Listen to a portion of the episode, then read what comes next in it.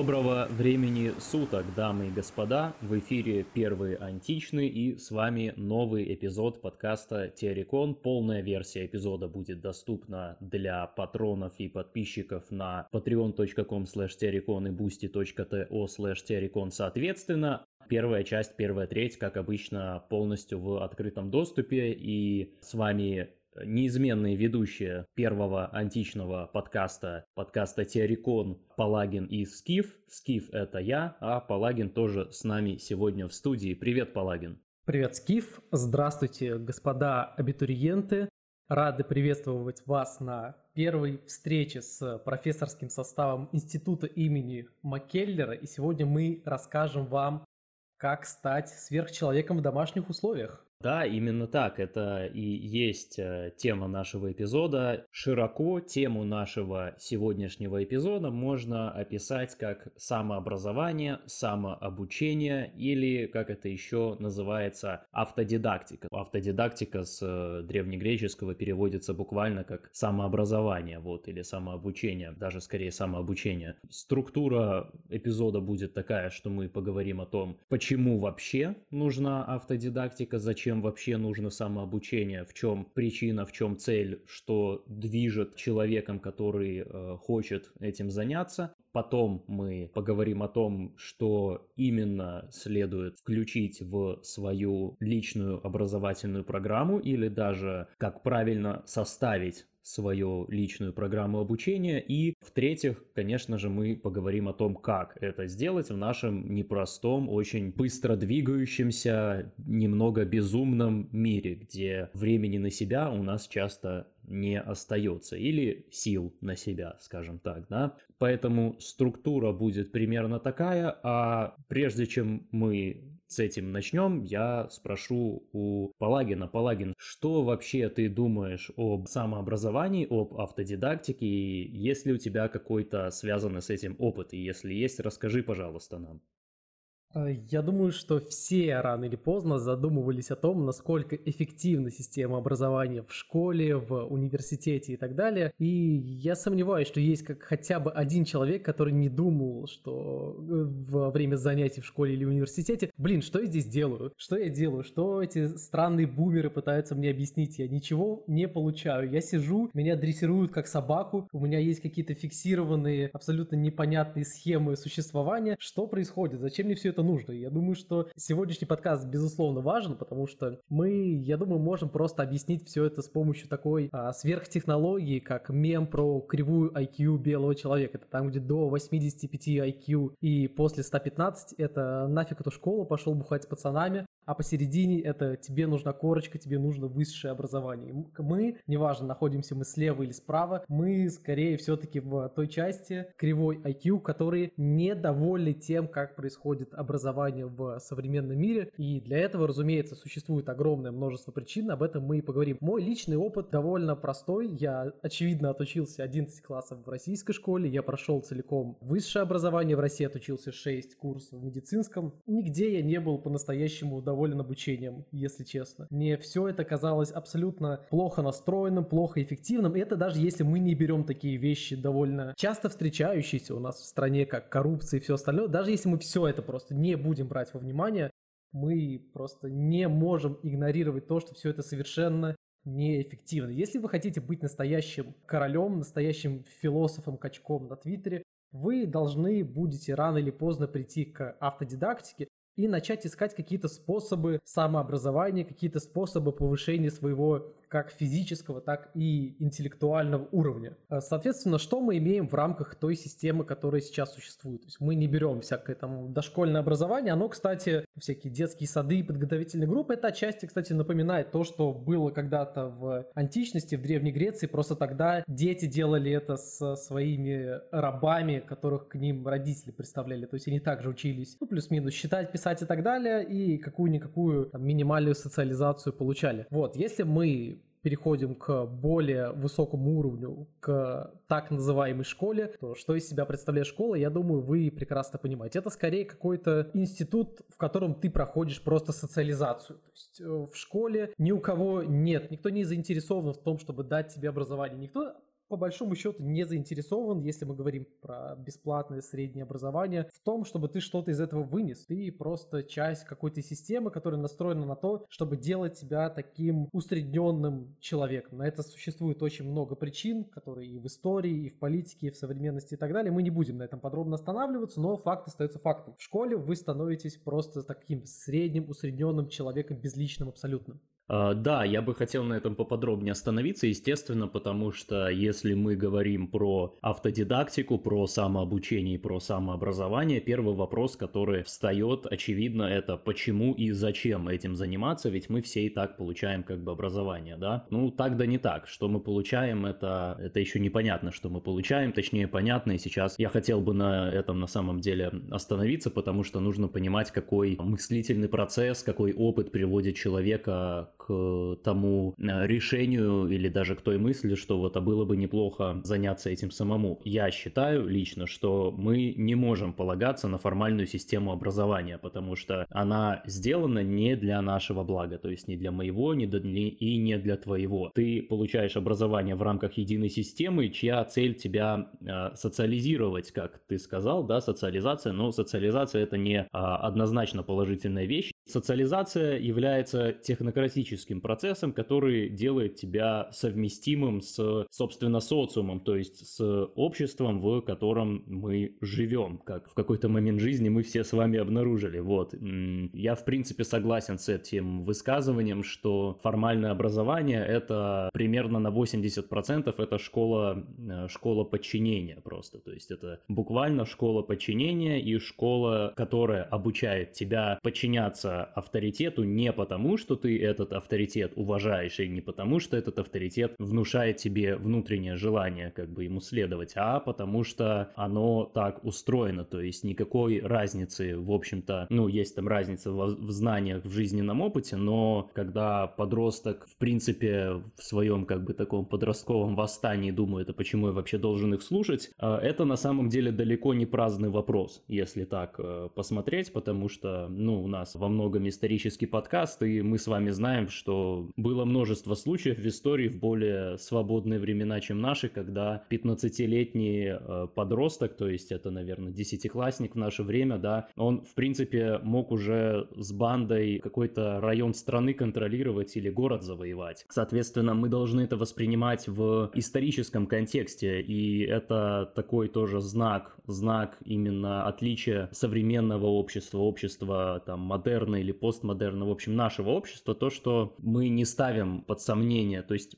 этот авторитет ставится там под сомнение в каких-то таких очень, э, ну, часто довольно глупых формах, но я бы сказал, что да, это не нерешенный вопрос, и в других исторических контекстах э, ответ на этот вопрос, почему я должен им подчиняться, ну, могли быть разные ответы, и это тоже нужно понимать, потому что, да, мы действительно живем в истории, но как бы суть человека, она все-таки не меняется, глубинная суть. Помимо школы подчинения, формальное образование дает действительно базовые знания, и это некоторая форма такого IQ-фильтра, чтобы э, отфильтровать людей, которые, ну, просто не способны к тому, чтобы участвовать в современном обществе. Почти все действительно через это проходят так или иначе, и эти базовые знания, это тоже, ну, они сводятся к тому, чтобы просто не запутаться в этой гигантской системе, в которой, в которой мы живем, когда мы потом взрослеем. Естественно, из того, что я сейчас описал, да, там можно о многом говорить, о многом спорить, но мне кажется очевидно, что для того, чтобы сделать образование благом для себя, ты должен взять его в свои руки, и именно вот такой мыслительный процесс, он к этому и приводит. Говоря о очевидных минусах современного формального образования, которые обычно приходят в голову, ну, во-первых, наше образование, да, европейское, э, российское в том числе, оно смоделировано по прусской системе. Прусская система эксплицитно готовила э, фабричных рабочих. Оттуда, собственно, звонки. Это то, что было на фабриках в то время. То есть ты работаешь определенную смену, потом звонок звонок, ты идешь на перерыв. Мы эту систему унаследовали и до сих пор с ней живем. И если мы говорим о предпосылках образования, то, конечно же, как я уже сказал, это не забота о тебе как о человеке. Ну, люди об этом проговариваются очень часто на самом деле, потому что если там две минуты насчет этого подумать, ты понимаешь, конечно же, что никакой заботы в этом контексте нету. Может быть, какая-то забота внутри отдельных коллективов, в рамках каких-то отдельных человеческих отношений, которые, несмотря на эту рамочную структуру,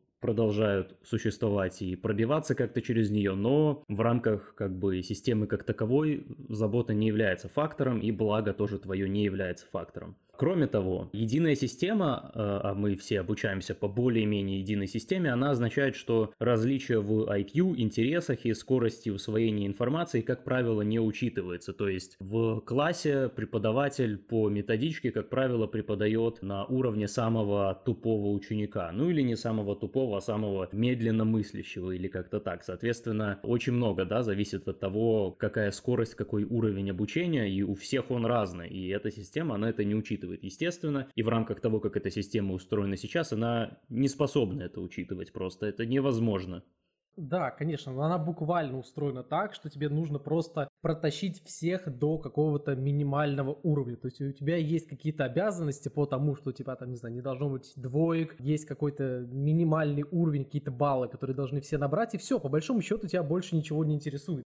То есть тебе надо, чтобы самый тупой в классе, какой-то тупой наш человек, наш король-качок, чтобы он залетел вот по самой нижней границе, и все остальное тебя, конечно, не волнует. Да, там есть какие-то, ну, элементы поощрения, то есть, не знаю, участие в Олимпиаде, еще что-то. Но все это просто как дополнительно, это все все равно не особо сильно влияет. По факту все, что тебе нужно, это чтобы тебе не выносило мозг твое начальство. А выносить мозг оно тебе будет только если у тебя будут тупые не успевать за средним уровнем. То есть это абсурдная совершенно ситуация, при которой происходит вот эта уравниловка. Причем я даже не уверен, что всякие IQ-тесты там дошкольные, либо еще что-то, может полноценно как-то починить эту систему, потому что, во-первых, я не особо сторонник IQ-тестов, пусть это отчасти нормально работает, я все равно считаю, что есть такие slow-стартеры, есть люди, которые демонстрируют что-то прям с, с дошкольного уровня.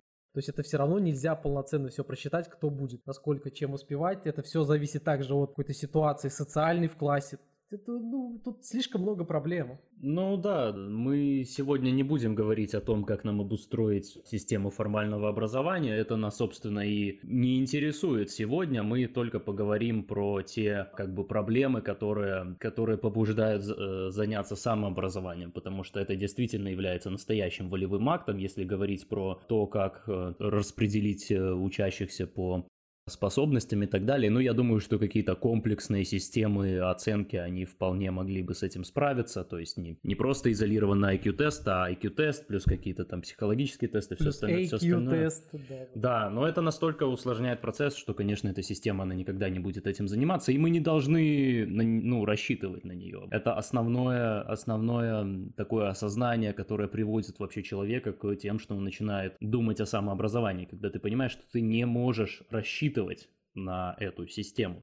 Ты не можешь ее изменить, да, ты не можешь этого сделать, но ты, по крайней мере, можешь э, что-то сделать со, э, со своей жизнью э, в этой плоскости. Ну и помимо этого мы знаем, что все в основном по-настоящему интересное, оно не преподается, либо оно преподается так, что становится неинтересным. Например, ну, очень сложно сделать историю неинтересной, но это людям удается очень легко, как бы, да. Сравните, да, я не говорю, что у нас самый лучший в мире исторический подкаст пока что, да, но ну, в России точно, да. Ну, в, в России точно, да. Но сравните это с тем, как история преподавалась в школе. То есть бывает, конечно, там попадаются хорошие преподаватели, все такое, но мы все понимаем, что очень многие вещи, которые интересны сами по себе, они становятся неинтересными в рамках школьной программы, и это является причиной главного преступления формального образования, именно то, что у людей появляется неприязнь к образованию и, более того, к знаниям как таковым. То есть это не неприязнь к сидению за партой и выслушиванию этого пипи Еще и с женщинами зачастую,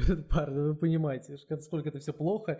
И я согласен с тобой, кстати, по поводу истории. Я вообще считаю, что если тебе повезло, в чем заключается везение в школьном образовании, это если ты попал в какой-то класс, либо в какую-то школу, где хорошие учителя истории, потому что это, во-первых, на вес золота сами по себе хорошие учителя, а во-вторых, это, как правило, какие-то совковые бумерши, бабушки, у которых совок в голове, то есть мы понимаем, что у нас в стране, ну как минимум в нашей стране, есть э, какие-то, есть определенные проблемы с политизацией каких-то исторических событий. То есть если какая-то бабушка, у нее все было круто при совке, то вы понимаете, как она будет преподавать. То есть это, это огромные проблемы на самом деле. И это в свою очередь будет прививать э, детям э, отторжение к патриотизму на самом деле, потому что для них патриотизм будет ассоциироваться вот с этим брюзжанием. Если это и есть наша страна, про совок, то зачем она вообще нужна?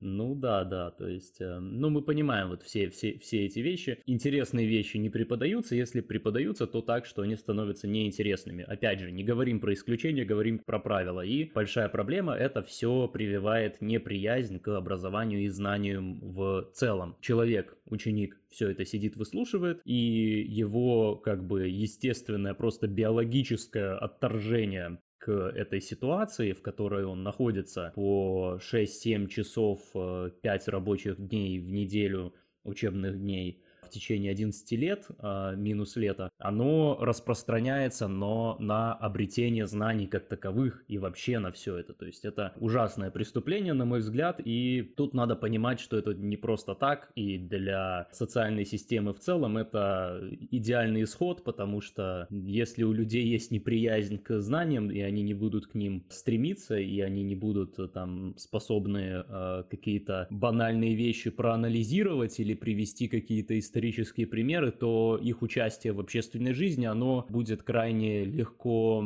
манипулируемым, и, в общем-то, этими людьми гораздо легче будет управлять, очевидно. Конечно, какая-то степень этого необходима для того, чтобы в принципе построить общество, но, опять же, здесь есть как бы градации, здесь есть степени, степени зла, которые мы можем принять. И что меня больше всего злит, это то, что я очень хорошо понимаю, что дети, в принципе, до того, как они попадают систему формального образования, они очень хотят учиться, им это очень интересно. То есть им какой-то аспект интересный, и ты можешь э, с ними начать как бы э, это э, разворачивать какую-то область знаний, самых начиная азов, и у них будет вот этот э, просто дофаминный фонтан, который позволит им, я не знаю, ну, в довольно малом возрасте очень глубоко зайти в какую-то область знаний на самом деле. То есть у детей есть эта тяга, тяга к обучению очень сильная, то есть у них, э, у них она не отбита еще. И вот если бы это можно было утилизировать каким-то образом э, и не превращать их в безмолвных и немыслящих биороботов, это, конечно, было бы хорошо. Но, опять же, да, это не тот мир, в котором мы живем, это просто я делюсь тем, что меня злит очень сильно. Это, кстати, абсолютная база. Я, я тут э, с тобой согласен по всем пунктам. По поводу системы дошкольного образования, она на самом деле не так плоха. Тут дело в том, что э, вот этот вот период, когда дети обучаются, когда дети обучаются за счет игры, его нужно просто продлить, на самом деле. Возможно, даже на те же самые 11 лет. Как правило, все суперспособности к математике, к чему-то еще, они проявляются у детей именно в дошкольном возрасте. Я ни разу не слышал о том, чтобы какой-то ребенок гений не подавал никаких признаков своей гениальности, потом он пошел в школу и у него и его внезапно прорвало. Такого, по-моему, вообще ни разу не было, потому что он либо проявляет все свои способности через игру, еще когда он прям непосредственно ребенок, либо они у него так в итоге и не появляются. Это очень важно, потому что вот этот элемент игры, он на самом деле в античном образовании очень долгое время присутствовал, в таком полноценном классическом образовании. Мальчики, понятное дело, гораздо проще и с гораздо большей охотой будут воспринимать какие-то знания, если они будут подаваться через игру в войну какую-нибудь, ну что-то в этом роде. И сейчас такого практически нет. Абсолютно верно, и как вы знаете, наверное, да, история из личного примера, я сейчас, э, ну в итоге я получился таким таким, по крайней мере, по университетскому образованию, таким полугуманитарием. У меня диплом психолога. Ну, у меня была достаточно технологизированная психология, но тем не менее, это все равно я бы сказал, что это наполовину гуманитарная специальность. Но при этом в старшей школе я учился в профильном физико-математическом классе, и до этого, в принципе, я обожал и математику, и физику, и, собственно, всю, всю, всю жизнь до этого. Но попав в старшую школу, у меня был очень очень в плохом смысле авторитарный преподаватель, а по математике были просто плохие преподаватели. И это меня отвратило как бы где-то на несколько лет до того, как я попал в университет, в атмосферу как бы свободного обучения. У меня в этом смысле, в смысле свободы обучения университет был достаточно хорошим. Там я уже как бы запоздало стал с удовольствием изучать те вещи, которые, ну, как бы по пути, по которому я мог бы пойти до этого. И я в моей дипломной работе у меня очень сильный тоже есть э, математический уклон, то есть понимаете, как это получается. Опять же, да, с одной стороны можно сказать, что это моя вина, что я тогда поддался на это давление и что я не преследовал свою цель, свою страсть и все такое. Ну, там были другие разные э, причины, но тем не менее, да, это вот одна история, но сколько таких историй, на самом деле, их множество, их множество таких историй и множество, и множество гораздо более трагичных. Я, да, да, да, это все безумно сильно зависит от личности преподавателя, потому что у меня была похожая ситуация. Я какое-то время был математическим гением до класса, наверное, 9-10, когда у нас сменился учитель математики на какую-то абсолютно сумасшедшую хабалку, которой было лет 80, наверное. То есть она уже разваливалась, но она умудрилась у меня просто всю любовь к математике настолько, что я очень сильно деградировал. Я даже со своей деградацией сдал, по-моему, на 86 баллов ЕГЭ, потому что мне нужно было его сдавать по математике из 100. Но я был просто тупицей по сравнению с тем, что у меня было до прихода этого преподавателя. А потом в универе все было еще хуже, потому что я тоже немножко отвлекусь. А если ты учишься в каком-нибудь более гуманитарном вузе, я думаю, что все-таки ну, тяжело мед отнести гуманитарным, но я думаю, что это все-таки ближе к гуманитарным дисциплинам. И особенно, когда ты учишь какие-то совершенно ненужные тебе предметы, например, какие-то физико-математические в гуманитарном, либо наоборот, то там, как правило, у тебя преподаватели, которые не смогли попасть на свою вакансию в профильный вуз. Это Второсортные, назовем их так.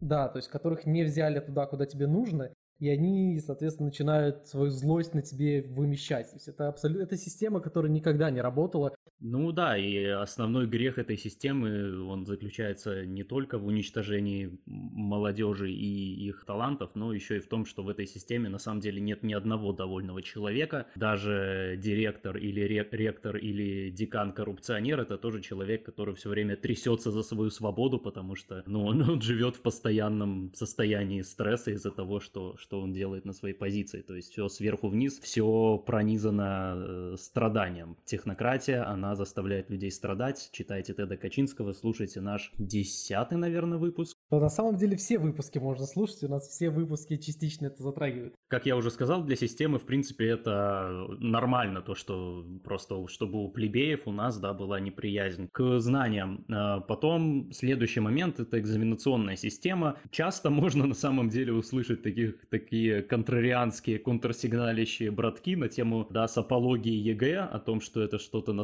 на самом деле это хорошо, мы просто это не понимаем, но я полностью с этим не согласен, я вообще не понимаю, как можно защищать позиция, это. как ни крути. Да, причем это часто в наших кругах встречается на самом деле, что, что интересно, что вот ЕГЭ это хорошо на самом деле. Это ну... плохо даже для технарей на самом деле, а уже для гуманитариев это просто смерть.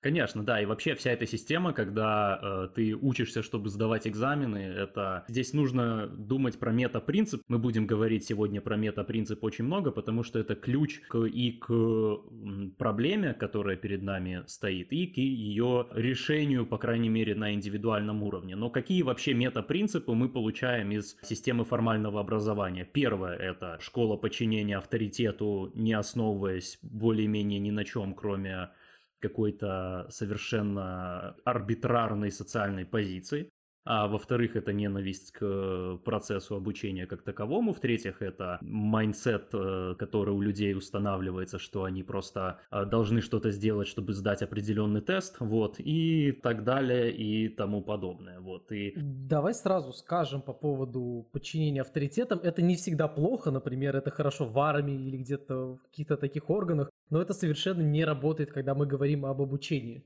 Я же не говорю, что э, подчинение авторитетам как таковое это плохо. Э, плохо это когда твой авторитет является как бы и ты все равно вынужден ему подчиняться. И это, кстати, много где, много где действует. Мы понимаем, что это необходимо в каком-то смысле для того, чтобы эта машина, в принципе, ехала вперед, но а, мы должны также отдавать себе отчет в том, что именно этот процесс и создает э, биороботов, создает NPC, создает людей с таким очень э, фиксированным mindset ом, которые э, ни на какую творческую способность не, не способны, извините за тавтологию. Получается так, что вот только небольшой процент, а где-то 5%, наверное, это люди, у которых как бы это э, витальная искра настолько сильная, что даже все это социальное давление, оно ему не удается это полностью задавить, и человек в итоге каким-то образом из этого э, пепла воспрянет. А если говорить про то, что, например, не преподается, ну, у нас там особо не преподается по-настоящему ни история Древней Греции, ни история Древнего Рима, ни вот настоящая математика тоже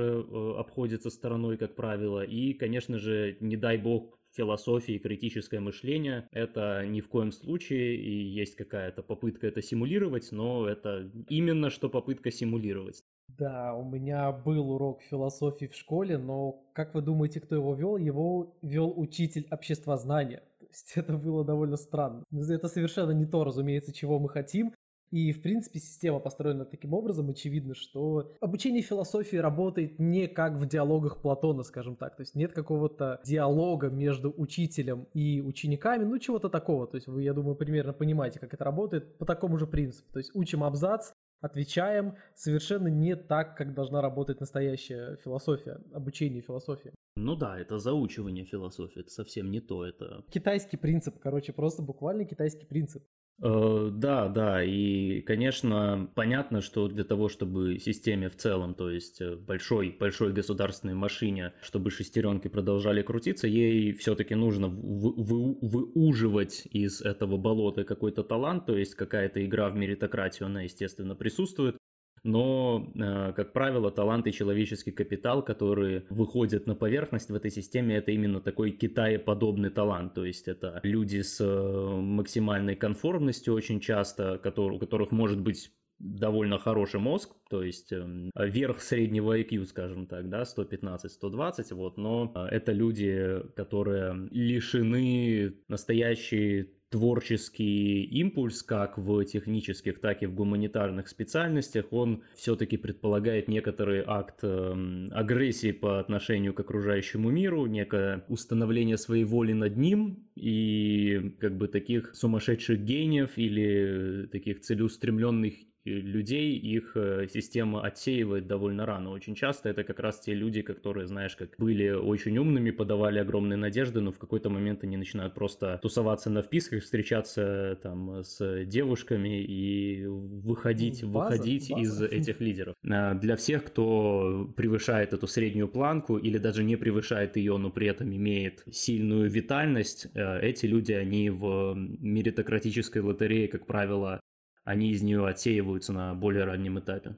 Ну, конечно, система настроена на то, чтобы поощрять таких типичных высокофункциональных китайских аутистов, у которых не особо есть эмпатия, которые могут решать какие-то уравнения, у которых нет а, ни каких-то христианских добродетелей, какой-то там сверхэмпатии, ни в обратную сторону никаких таких типично а, варварских добродетелей, которые способны на какую-то агрессию, на то, чтобы показать свою витальность, на то, чтобы быть какими-то лидерами. И те из того края, из того края люди, они, как правило, не попадают туда, куда нужно. Тут мы опять-таки возвращаемся к нашей любимой теме, которая заключается в том, что кривая IQ белого человека объясняет абсолютно все явления в природе. И, соответственно, такая вот система парня в таком пессимистическом ключе можно сказать, что да, действительно, будь все по-другому, если бы ДКБ, то мы действительно могли бы быть гораздо умнее, более развитыми. А, вот, но э, это не так, и мы довольно долго провели на этом сегменте, но я думаю, что это потому, что эта тема важная, она нас волнует. Ну, мы просто заинтересуем людей, чтобы они послушали закрытую часть, потому что в закрытой части мы не просто раскритикуем систему, но мы по пунктам расскажем, что нужно делать, чтобы вырваться из этой ловушки среднего человека, чтобы залететь, чтобы либо упасть очень низко в левую часть кривой IQ, либо чтобы взлететь до правой стороны. Ну, это, конечно, принцип, это, конечно, приоритетный вариант, но как получится. И тот, и тот хороший. Да, ну я думаю, что мы все-таки будем на взлете концентрироваться, потому что сейчас мы можем наблюдать во всем мире такую тенденцию, что наша очень такая децентрализованная банда пиратов и вообще сама по себе идея качка философа, это то, к чему мы стремимся и то, что мы активно пропагандируем, это как раз на самом деле возвращение к естественному порядку вещей, когда более мощные люди, они были и более умными, и более сильными. Это, в общем-то, в обществе типа каких-нибудь э, эллинов, да, но в принципе так и было. Я хотел упомянуть этот момент еще, ну я мимо него проскочил, потому что там отдельно разворачивать, но просто очень кратко говоря о том, что эта школа порождает это разделение на э, задротов, да, и на каких-то популярных, э, более тупых, но более там, может, спортивных парней, вот, и это на самом деле тоже функция и следствие сломанной системы, потому что обычно люди сочетают в себе обе, ну, в более естественном состоянии человек сочетает в себе обе эти характеристики. Положительные, да, так и в другом случае отрицательные. Более того, на протяжении огромного периода времени это само собой подразумевающаяся вещь была. Это одна из самых серьезных проблем, которая порождена вот этой вот системой, это что это, что это разделение существует, да. То, что мы разделили разум и тело, в принципе а, как а, отдельные, как, как отдельные факультеты, скажем так, и а, есть отдельная ветка развития для разума и отдельная ветка развития для тела. Да, это как в какой-нибудь MMORPG, когда ты выбираешь ветку талантов и идешь дальше по ней. Но, как мы с вами уже говорили, и в подкасте про Миссиму, например, обязательно послушайте вы переслушайте. Просто читайте Миссиму, читайте Ницше. Ваше тело не должно противопоставляться ни вашему духу, ни вашему разуму, ни вашей душе, ничему. Это все и есть вы.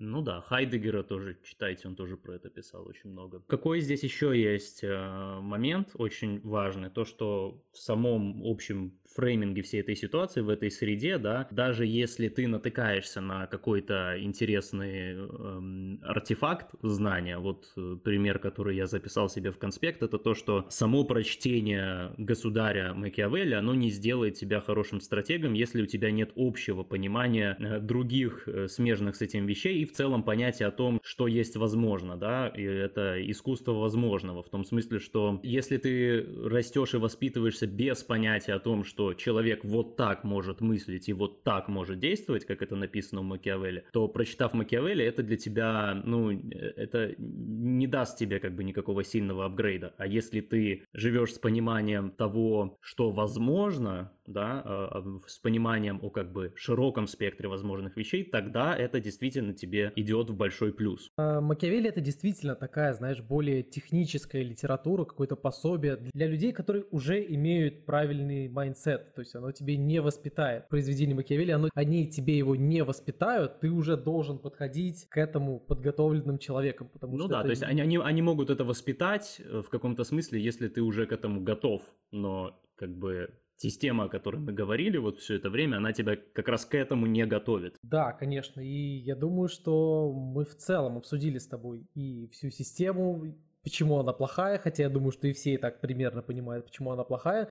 Давай постепенно будем уже подходить к э, вишенке на торте, то есть объясним. Последний, последний пункт у меня еще есть, который я хотел сказать, что когда ты выходишь из системы формального образования, да, где худо-бедно, в очень кривом, в очень извращенном, очень неправильном, перевернутом и гнилом виде, но все-таки существует какая-то структура, которая тебя плюс-минус удерживает в каких-то рамках.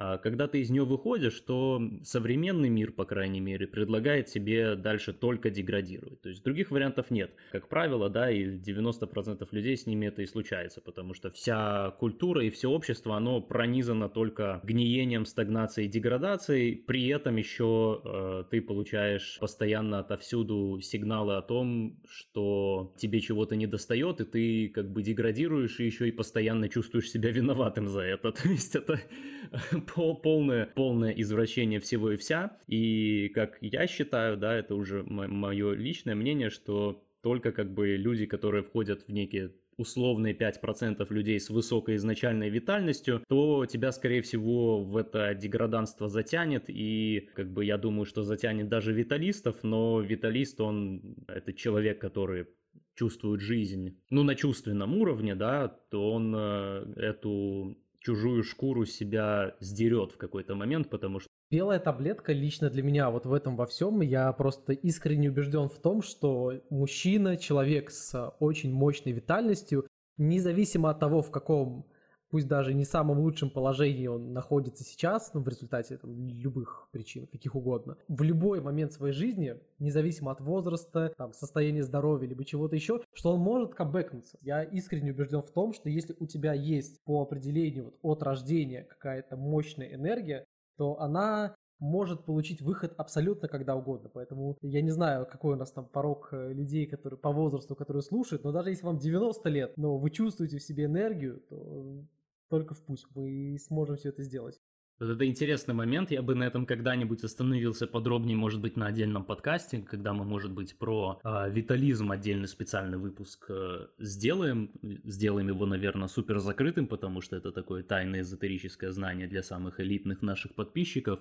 Помнишь, мы с тобой об этом говорили, когда смотрели Uh, TFW No GF, да, да, да, да, да, да, что, что твой как бы темный путь, он как батут может сработать в каком-то смысле. Да, то есть если ты продеградировал в каком-то отношении на какой-то довольно серьезный уровень, но искра жизненной энергии, она в тебе все равно есть изначально, то ты просто оттолкнешься и как бы на тот же самый уровень просто прыгнешь вверх, поднимешься из-под нуля и прыгнешь наверх в позитивные координаты. Вот, это как-то так работает, мне кажется. Да, я согласен, я видел и в жизни просто такие примеры.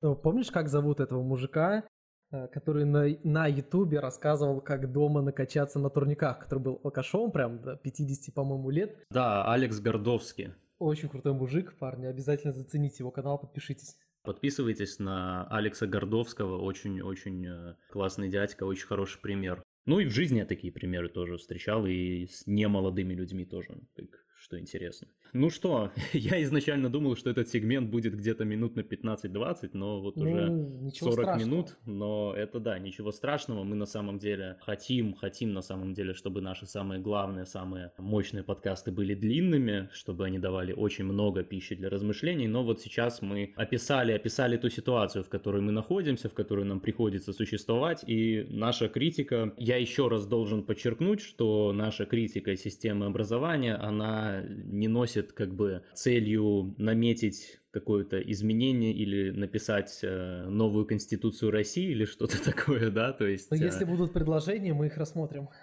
Да, Константин Валерьевич, это, это для вас э, сообщение. Мы все-таки говорим о возможном и о возможном для себя. И тут мы как раз приходим к самообразованию, к автодидактике. По вышеизложенным причинам мы приходим к выводу, что образование и обретение знаний необходимо. И я даже настолько далеко пойду, что скажу, жизненно необходимо брать в свои руки и направлять этот процесс самостоятельно. Спасибо, что были с нами до этого момента. Чтобы услышать полную версию подкаста, а также полные версии всех остальных прошлых и будущих выпусков, а также эксклюзивный дополнительный контент, подписывайтесь на Patreon по адресу patreon.com teoricon. Вас там ждут самые эзотерические русские подкасты, без цензуры YouTube и других платформ. Подписавшись на наш Patreon по адресу patreon.com teoricon, вы сможете слушать все наши подкасты, получать дополнительный контент и участвовать в чате для патронов. Увидимся там!